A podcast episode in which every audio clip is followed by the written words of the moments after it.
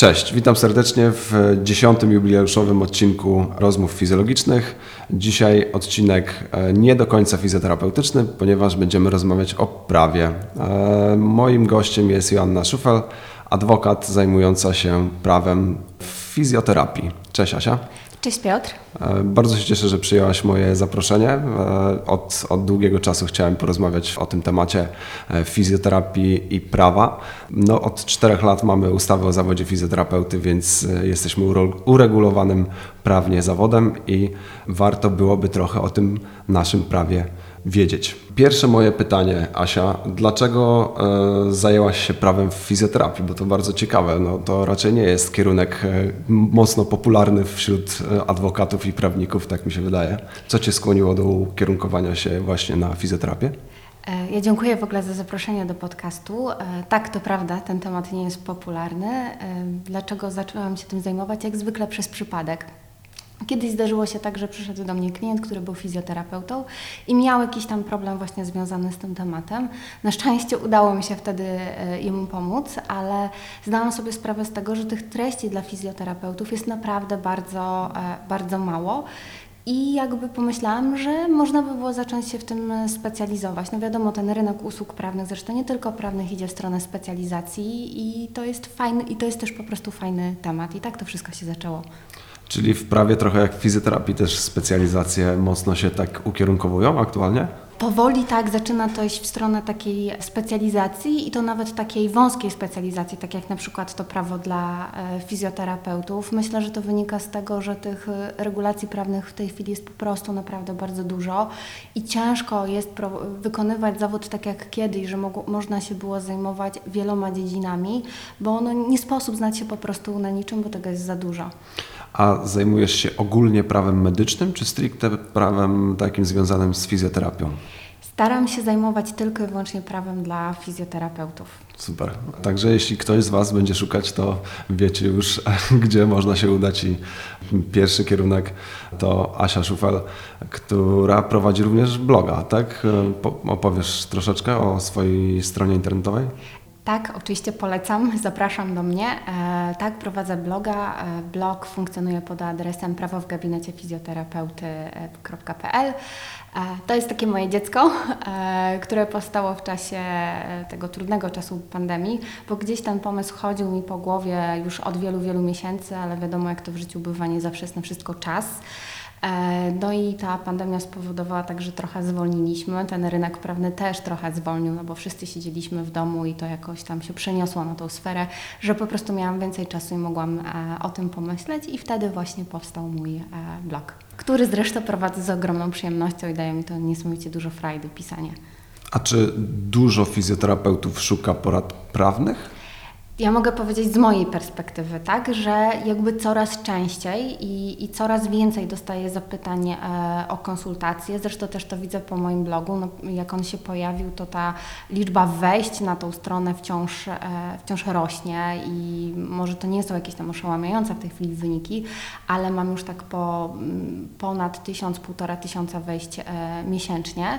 E, I też widzę, że ludzie jakby szukają, bo jeżeli ktoś wejdzie na mojego bloga, to widzę to, że jednak przegląda go dość dogłębnie. To nie jest tak, że ktoś wejdzie, przeczyta jedno i, i go opuszcza.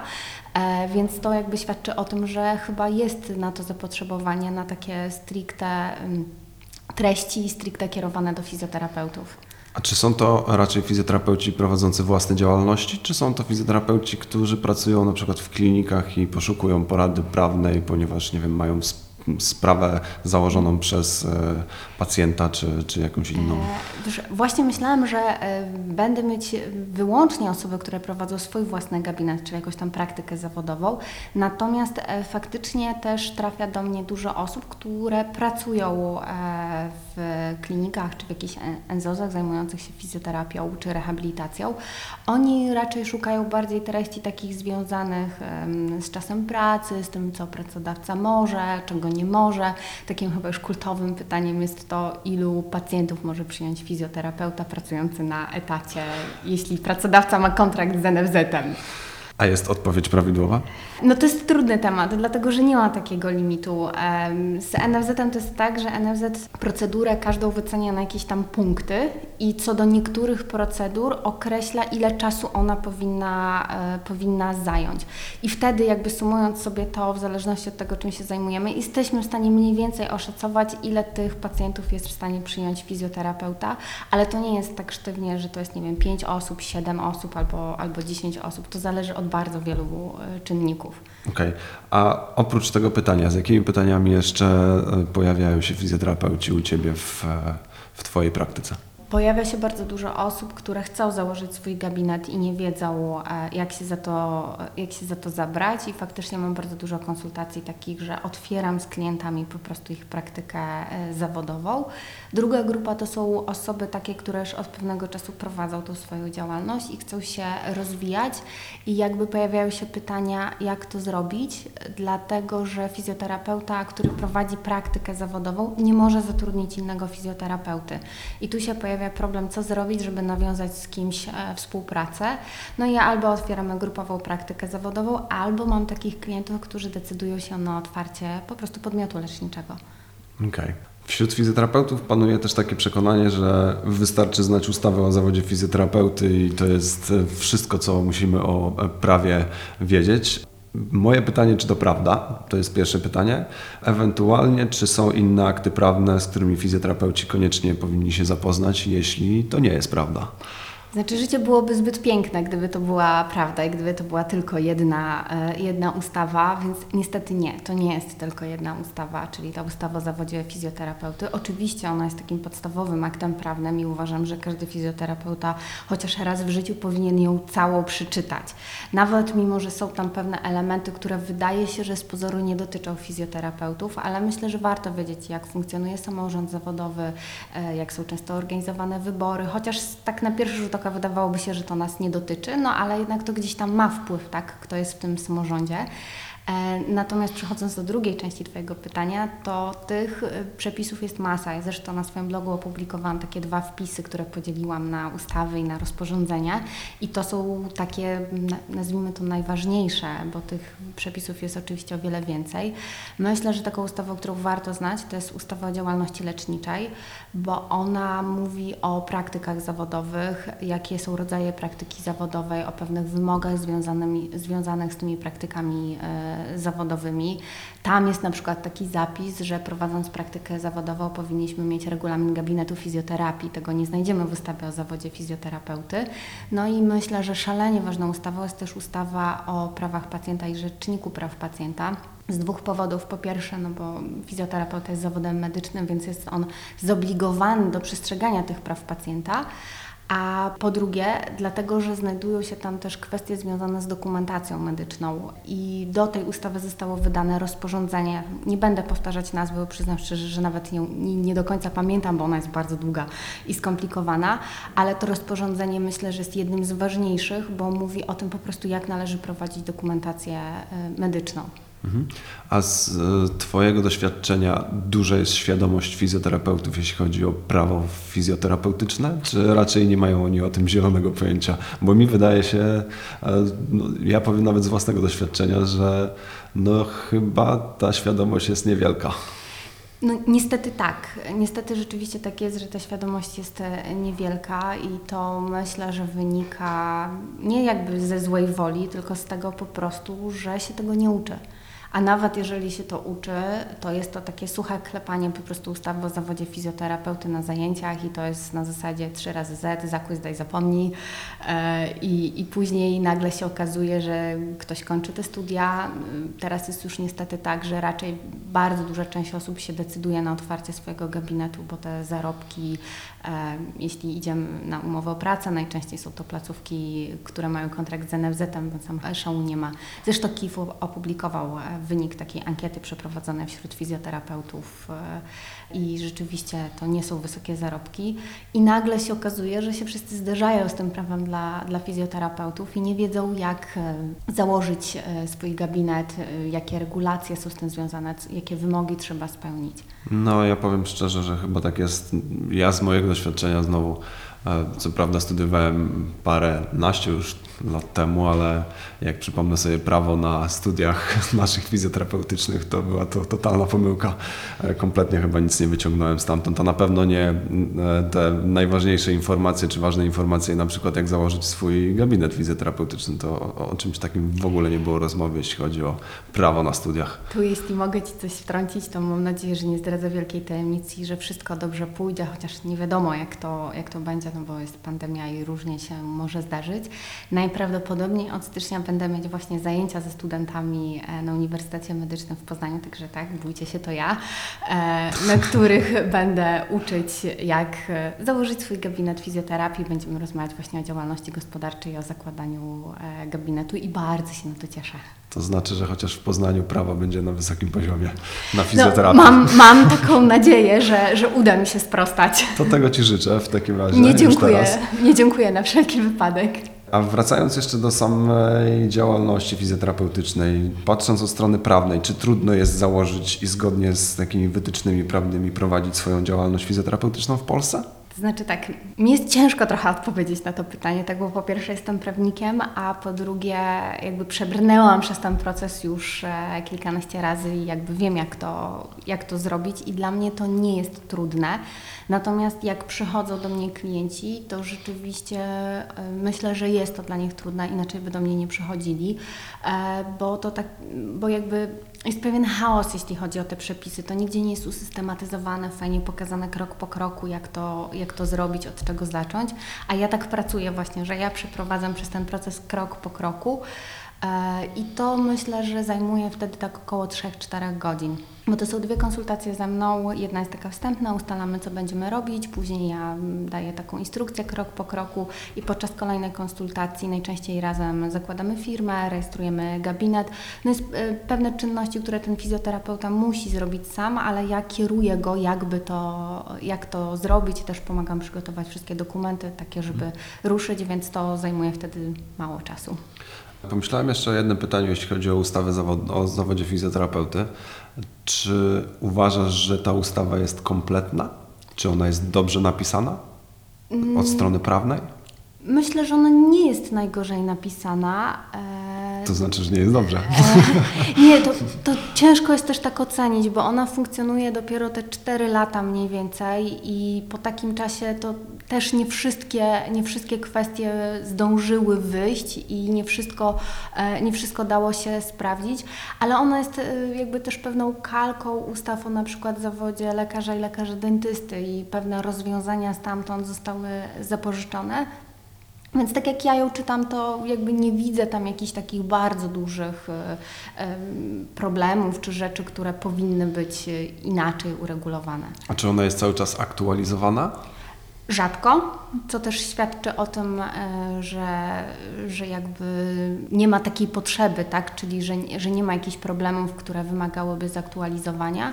Taka duża aktualizacja była, jeśli się nie mylę, dwa lata temu, bo jakby tutaj faktycznie to był taki dość duży, myślę, że błąd, ktoś tego nie przemyślał, bo była taka sytuacja, że fizjoterapeuci musieli zakładać działalność e, leczniczą, Tak. ponieważ nie Tak, tak. mieli jakby wpisanego tego, że mogą prowadzić e, praktykę zawodową, tak jak lekarze czy pielęgniarki.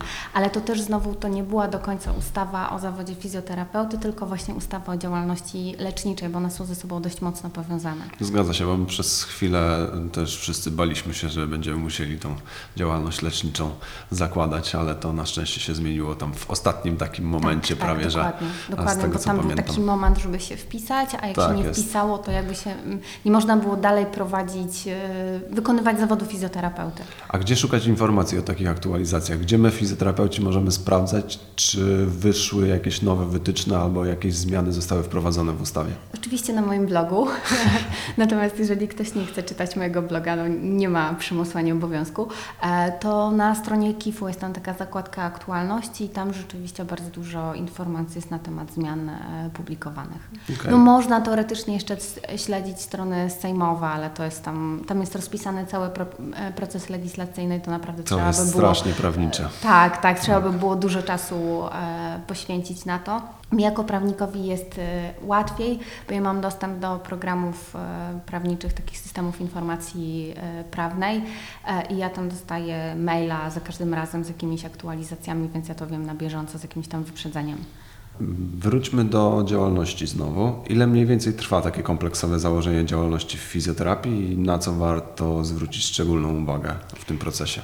E, Jeśli się zakłada to ze mną, to tak jak mówiłam, jest około 3-4 4 godzin. No, wyobrażam sobie, że jeżeli ktoś zakłada sam, to jest to dużo więcej, bo trzeba jakby dużo tej wiedzy przeczytać. Owszem, ona jest dostępna w internecie, ale no to jest problem po pierwsze taki, żeby zweryfikować, czy to jest rzeczywiście tak, jak gdzieś tam przeczytamy, a dwa, żeby sobie to, e, to ułożyć. E, I druga część pytania dotyczyła problemów, tak? W sensie y, jakby na co zwrócić szczególną Tak, uwagę. na co zwrócić uwagę? E, Myślę, że na pewno na formę, w jakiej chcemy wykonywać zawód, czy w jakich Państwo chcecie wykonywać zawód. Po pierwsze, no w większości przypadków jest to jednoosobowa działalność gospodarcza i tutaj nie ma jakby większego problemu. Natomiast e, kwestia wyboru praktyki e, zawodowej. Myślę, że na początek naprawdę jest sobie warto to bardzo, bardzo dobrze przemyśleć, jaki rodzaj tej praktyki zawodowej e, chcemy wybrać. I to są takie najważniejsze, e, najważniejsze rzeczy, bo od tego wszystko się zaczyna i to ma, rzutuje później na to, co dalej. E, Rozumiem, że Twoje porady są takie kompleksowe, jeśli chodzi o zakładanie działalności. A czy te porady obejmują również tą strefę finansową, czyli na przykład e, jak wybrać podatki, które chcemy płacić? Tak, tak, tak. Ja y, jakby kwestia związana z finansami, z takim budżetem na działalność gospodarczą to jest taki trochę mój konik. E, Ja bardzo dużo o tym gdzieś tam mówię i ludzie nie zawsze niestety chcą tego słuchać, e, a to jest bardzo ważne, bo niestety bardzo dużo biznesów, które gdzieś tam się kładzie, to właśnie dlatego, że ktoś sobie nie przemyślał na początku tych kosztów. I ja wiem, że może to zabrzmi tak, że teraz bardzo dużo osób się oburzy, ale prowadzenie gabinetu fizjoterapii to jest również biznes. I Oczywiście. dużo osób do tego tak nie podchodzi. I tak samo jeśli prowadzenie kancelarii adwokackiej to jest biznes i tu jakby no pieniądze muszą się zgadzać, tak? No bo my w ten sposób zarabiamy, mamy rachunki do opłacenia, często jakiś tam kredyt, rodzinę na utrzymaniu i chcemy na tym po prostu e, zarabiać. Ja rozumiem, że przyświeca temu jakaś idea, chęć po, pomocy pacjentowi, tak? Ale no mimo wszystko to gdzieś tam musi, e, musi na siebie po prostu zarabiać.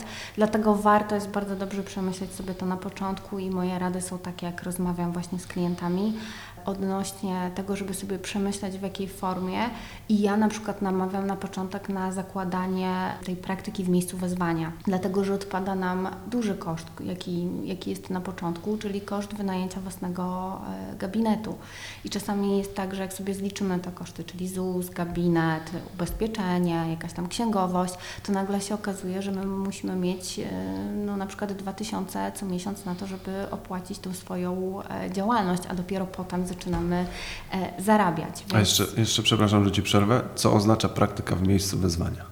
To polega na tym, że jakby nie mamy swojego gabinetu, tylko jeździmy do pacjentów. I ja wiem, że to się wiąże z tym, że tych pacjentów finalnie możemy w ciągu dnia zrobić mniej, mm, przyjąć mniej, no bo musimy się gdzieś tam poprzemieszczać pomiędzy tymi pacjentami, że to są też pewne ograniczenia związane ze sprzętem, tak, że ten sprzęt trzeba ze sobą wozić.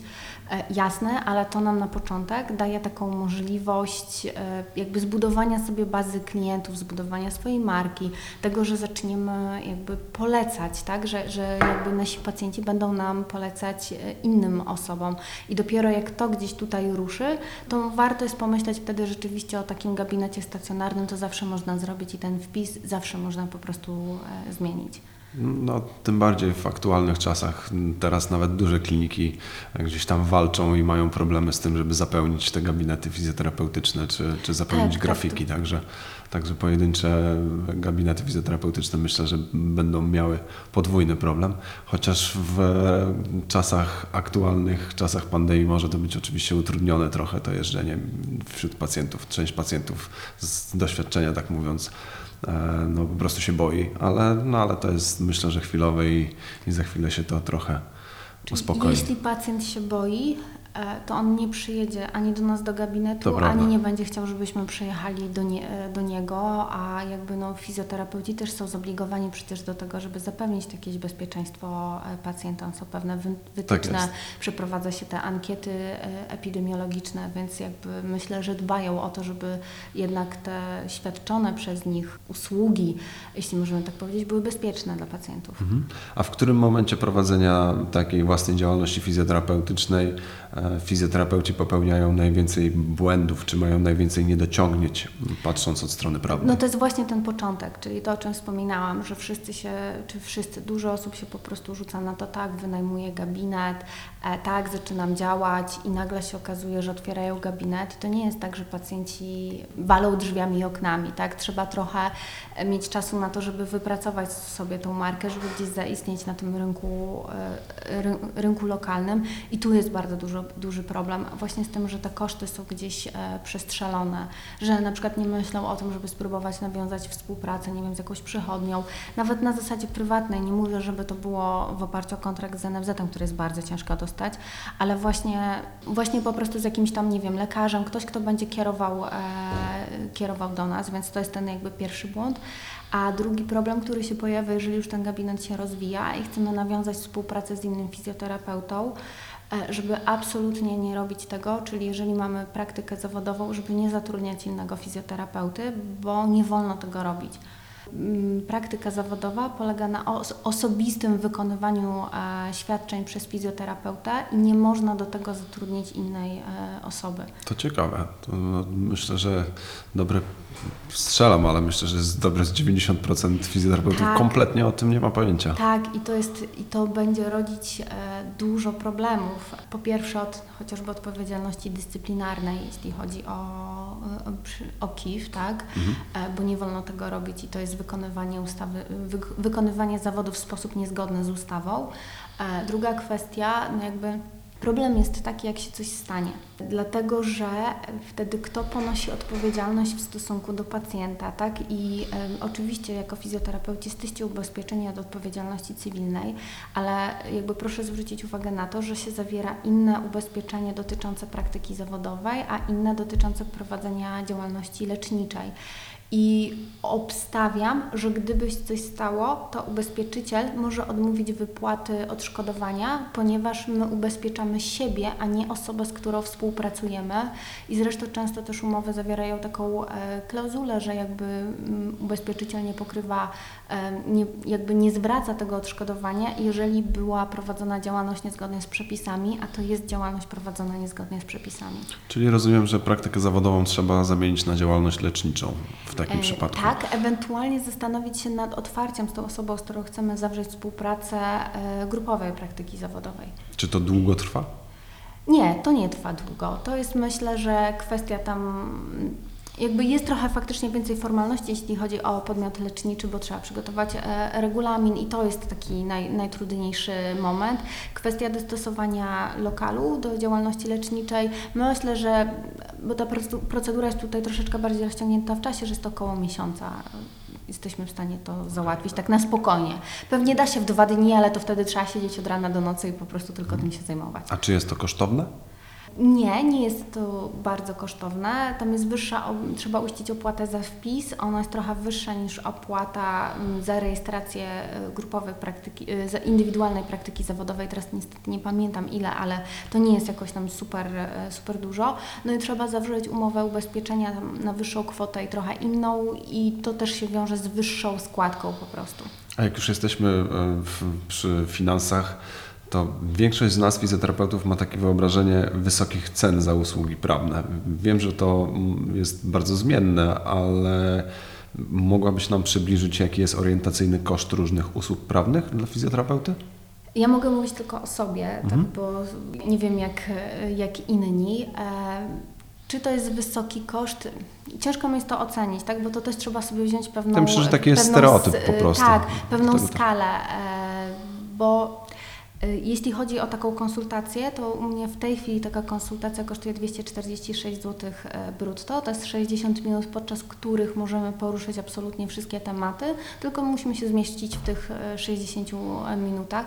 Myślę nad czymś w rodzaju uruchomienia takiej usługi czy takiej porady prawnej ekspres, czyli jeden temat za, za, niższą, e, za niższą kwotę.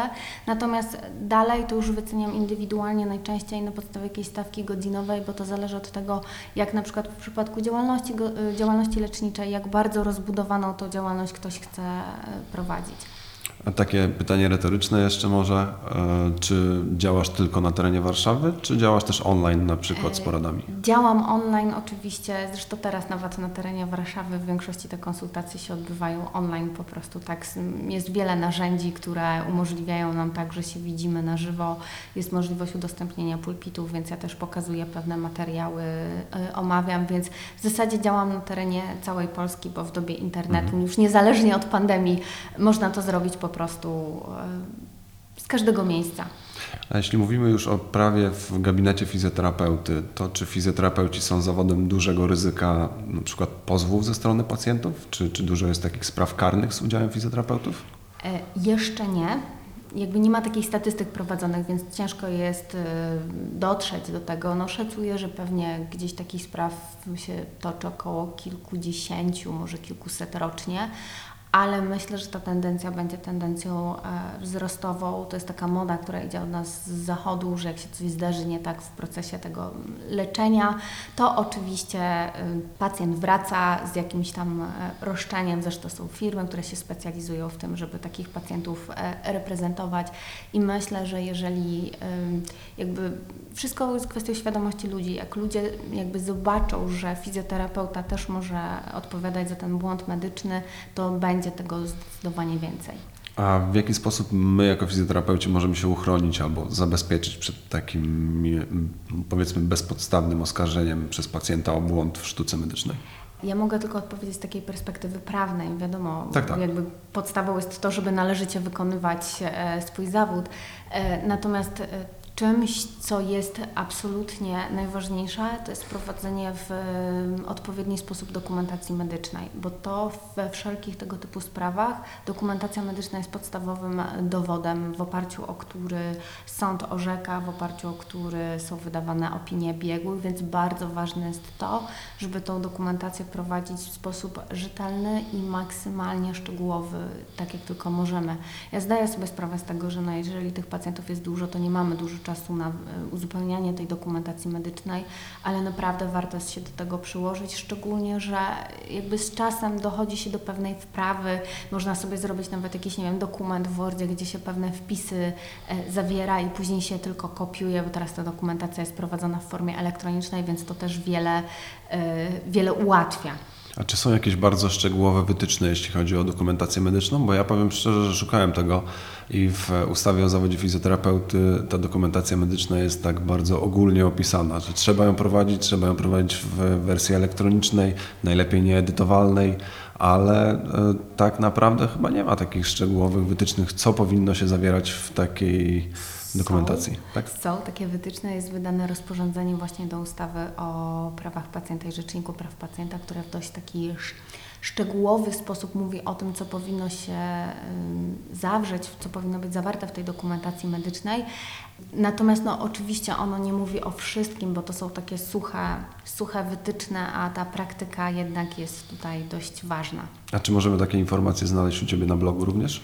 Jeszcze nie, ale jestem w trakcie pisania e-booka właśnie o tej dokumentacji medycznej. Teraz miałam dużo jakichś tam różnych zawirowań zawodowych, więc to trochę musiałam odsunąć na dalszy plan, ale on na pewno, na pewno będzie i będzie do pobrania bezpłatnie, przynajmniej na początku, w którym będę, będę właśnie pisać o tej dokumentacji medycznej. Świetnie, to, to będzie na pewno bardzo, bardzo przydatne, bo wydaje mi się, tak patrząc e, na kolegów z zachodu i z północy i z południa również, to jednak ta dokumentacja medyczna w Polsce, jeśli chodzi o fizjoterapeutów, jest pisana tak na odpał, że tak powiem, chyba dosyć mocno. Nie, nie jest ona dobrze prowadzona, o tak.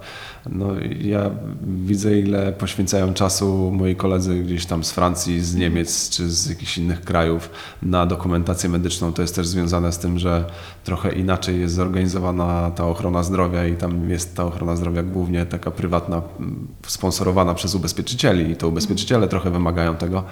No w Polsce trochę to inaczej funkcjonuje i, i faktycznie chyba fizjoterapeuci trochę bagatelizują tą dokumentację medyczną i nie prowadzą jej za bardzo szczegółowo. Tak, ja to nawet wiem na swoim przykładzie, bo gdzieś tam korzystałam z usług fizjoterapeutów i wiem mniej więcej jak ta dokumentacja medyczna wyglądała i rzeczywiście tam e, było trochę niedociągnięć, a jest to też istotne e, jakby z kilku powodów, e, już nawet nie tylko tego jak się coś stanie, ale no pacjent ma prawo dostępu do tej dokumentacji medycznej. Ta dokumentacja medyczna jest mu często potrzebna do jakichś różnych, różnych rzeczy, na przykład sporo z ubezpieczycielem z uwagi na, nie wiem, na wypadek komunikacyjny i fajnie by było, żeby ta dokumentacja była dobrze prowadzona.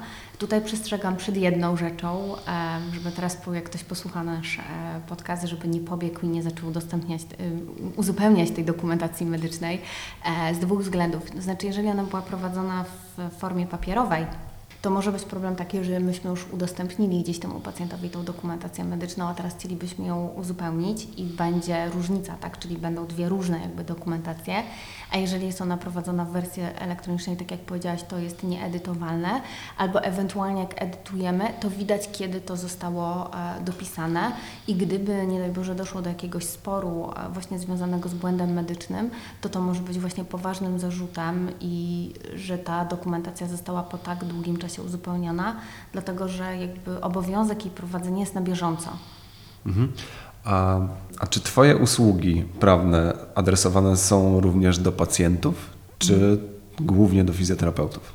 Tylko i wyłącznie do fizjoterapeutów, e, nie do pacjentów. Nie wyobrażam sobie, żebym miała lawirować pewną argumentacją, czyli tak, raz to jest argumentacja na korzyść fizjoterapeuty, a innym razem jest to argumentacja przeciwko fizjoterapeucie.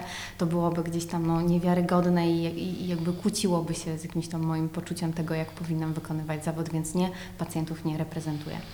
A jeśli jestem pacjentem i szukałbym pomocy prawnej, to do kogo się zgłosić? Myślę, że do osób, które zajmują się prawem medycznym, bo jest to jednak pewna specyfika tej działki, pe- pewna specyfika tej e, branży i warto korzystać z osób, które się zajmują prawem medycznym, bo one będą to robić po prostu e, lepiej. I tutaj przestrzegam przed korzystaniem z takich firm, nazwijmy to odszkodowawczych, tak, które gdzieś tam werbują już tych No pacjentów. właśnie, bo tego jest bardzo dużo aktualnie. Jest, jest masa i one gdzieś werbują tych pacjentów już nawet na etapie nie wiem, leżenia w szpitalu. I ja wiem, że to się może wydawać bardzo atrakcyjne cenowo, dlatego że to jest najczęściej jakiś tam ułamek kwoty albo często za darmo i za tak zwane success fee jest prowadzona e, sprawa, czyli że jeżeli wygramy jakieś pieniądze, to oni wtedy sobie pobierają jakiś procent i ten procent wtedy jest dość duży. E, I ja rozumiem, że ludzie nie chcą gdzieś inwestować tych pieniędzy, natomiast niestety nie mówię o wszystkich firmach, ale moje doświadczenie jest takie, że one działają na zasadzie nie liczy się jakość, a ilość. Więc wysyłamy, nie wiem, 100 pozwów do sądu, jeżeli wygramy 10, to już jest dobrze, jesteśmy, jesteśmy do przodu. Tam nie ma takiego indywidualnego podejścia do, do pacjenta, do jego problemu, takiego, takiego podejścia, jakie reprezentuje na przykład, nie wiem, adwokat czy radca prawny, który zajmuje się prawem medycznym. Jasne. Dobrze, założyłem tą swoją działalność. Czy zdarzają się takie próby naciągania fizjoterapeutów na coś już po założeniu działalności? Bo za moich czasów, jak ja zakładałem działalność, pamiętam, że dostałem jakiś dziwny list, e, który e, nakazywał mi płacenie za wpis. e, To nie było CIDG, tylko jakiś inny wpis, z tego co pamiętam. Ja to sprawdziłem w internecie i, i, i znalazłem gdzieś tam informację, że jest to fake, może tak e, to nazwę. No, ale czy to się zdarza? Czy takie, takie sytuacje Tak. się pojawiają? Tak, ta praktyka jest nadal żywa i ma się niestety dobrze, bo był taki moment, że to gdzieś tam ucichło, ale teraz myślę, że jest tego jeszcze nawet więcej, dlatego że no, pandemia, każdy szuka możliwości zarobku e, i to jest wciąż e, wysyłane i wciąż ludzie się zastanawiają, czy to nie zapłacić, a skoro takie firmy istnieją i one powstają, to wyobrażam sobie, że e, jakby są ludzie, którzy, którzy płacą to po prostu, tak, bo inaczej one by nie, e, nie funkcjonowały. I ten list jest tak sformułowany, że on rzeczywiście wprowadza w błąd. Jeżeli ktoś się na tym dobrze nie zna i nie sprawdzi, to on wygląda tak, jakby to były pieniądze za wpis do ewidencji, po to, żeby nasze dane były widoczne w tej ewidencji. Tak, to pamiętam, że tak właśnie wyglądało.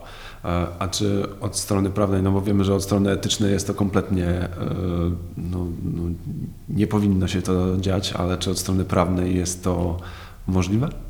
Skoro, skoro cały czas te firmy funkcjonują i To znaczy tak, no jest to możliwe, natomiast rzeczywiście te, no bo oni prowadzą jakąś tam swoją bazę, można ją rze- rzeczywiście wejść na jakąś stronę i jest tam baza i jakiś tam firm, e, coś jak kiedyś była taka panorama firm w formie takiej książki papierowej i wtedy tam, gdzie się wpisywali do tego, jak nie było jeszcze internetu. I oni też rzeczywiście coś takiego tworzą, to jest komercyjna baza, tylko, że nie, w mojej ocenie to nie powinno być robione w ten sposób, że się jakby wprowadza w błąd. Natomiast tu jest problem, że w momencie, kiedy my się wpisujemy do centralnej ewidencji o- i informacji o działalności gospodarczej, stajemy się przedsiębiorcą i jako ten przedsiębiorca, no my musimy się mm, zachować taką wyższą staranność, czyli więcej się trochę od nas wymaga, nie jesteśmy już do końca konsumentem i, i jakby tutaj pewne argumenty, których mógłby użyć konsument po prostu, e, po prostu upadają, bo mówimy tutaj o takim obrocie obustronnie profesjonalnym. Czyli pamiętajcie, wpis do CIDG jest darmowy, nie płacimy za niego, e, nie ma sensu. E, Wpiszecie się ewentualnie na listę, której i tak nikt nie przeczyta, więc e, no, można to wyrzucić do śmieci, w skrócie mówiąc. E, Byłem ciekaw, czy to nadal funkcjonuje, no bo pamiętam, ja zakładałem działalność w 2011 roku, czyli to już prawie 10 lat temu. I to już wtedy było mocno popularne i wiem, że moi koledzy z e, pracy, z którymi wtedy działałem, też mnie przestrzegali, żeby, żeby tego nie płacić. Mm, Dobra, jeśli chodzi o Twój blog, jeszcze wróćmy do tego tematu. Jakie e, dalsze może pomysły na to, co będziesz robić? Czy, czy masz już jakiś gdzieś tam większy plan, czy, czy większy projekt, który realizujesz? Znaczy tych pomysłów i planów mam bardzo dużo, tylko wiadomo, wszystko się rozbija o ten czas, którym jest trudno, żeby je zrealizować i pewnie nie piszę tak dużo, jakbym chciała pisać. E, Natomiast tak, no, pierwszym tym moim planem jest ten e, e-book o dokumentacji e, medycznej. E, Chciałabym też założyć sklep internetowy, w którym właśnie mogłabym też sprzedawać e, konsultacje online, bo myślę, że jest to wygodne, tak? Dzisiaj jest doba internetu i łatwiej jest niektórym po prostu to kliknąć, niż gdzieś tam dzwonić i się, e, i się umawiać. No i na pewno mam masę pomysłów na wpisy, które, które gdzieś tam się ukażą i to na pewno będą wpisy o dokumentacji medycznej, czy o wymogach sanepid dla, dla gabinetu, bo wiem, że to są takie kwestie mocno problematyczne. To takie słowo ode mnie, sklep internetowy to jest świetna opcja, ale naprawdę trzeba się za to zabrać E, i to trwa bardzo, bardzo długo.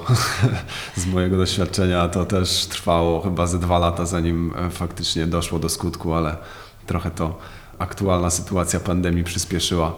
Może to i dobrze. E, Zdaję sobie z tego sprawę, ja swoją stronę internetową, mimo że zawód adwokata wy, wykonuję od pięciu lat, to moja strona internetowa powstała dopiero niedawno, bo jakoś tak ciągle ją robiłam i ciągle jej nie mogłam skończyć i nawet najpierw zacząć ją robić, bo gdzieś tam właśnie ciągle coś i jakby nie ma czasu, żeby gdzieś tam zlecić wykonanie, a później już jak to robiłam, to to też się ciągnęło.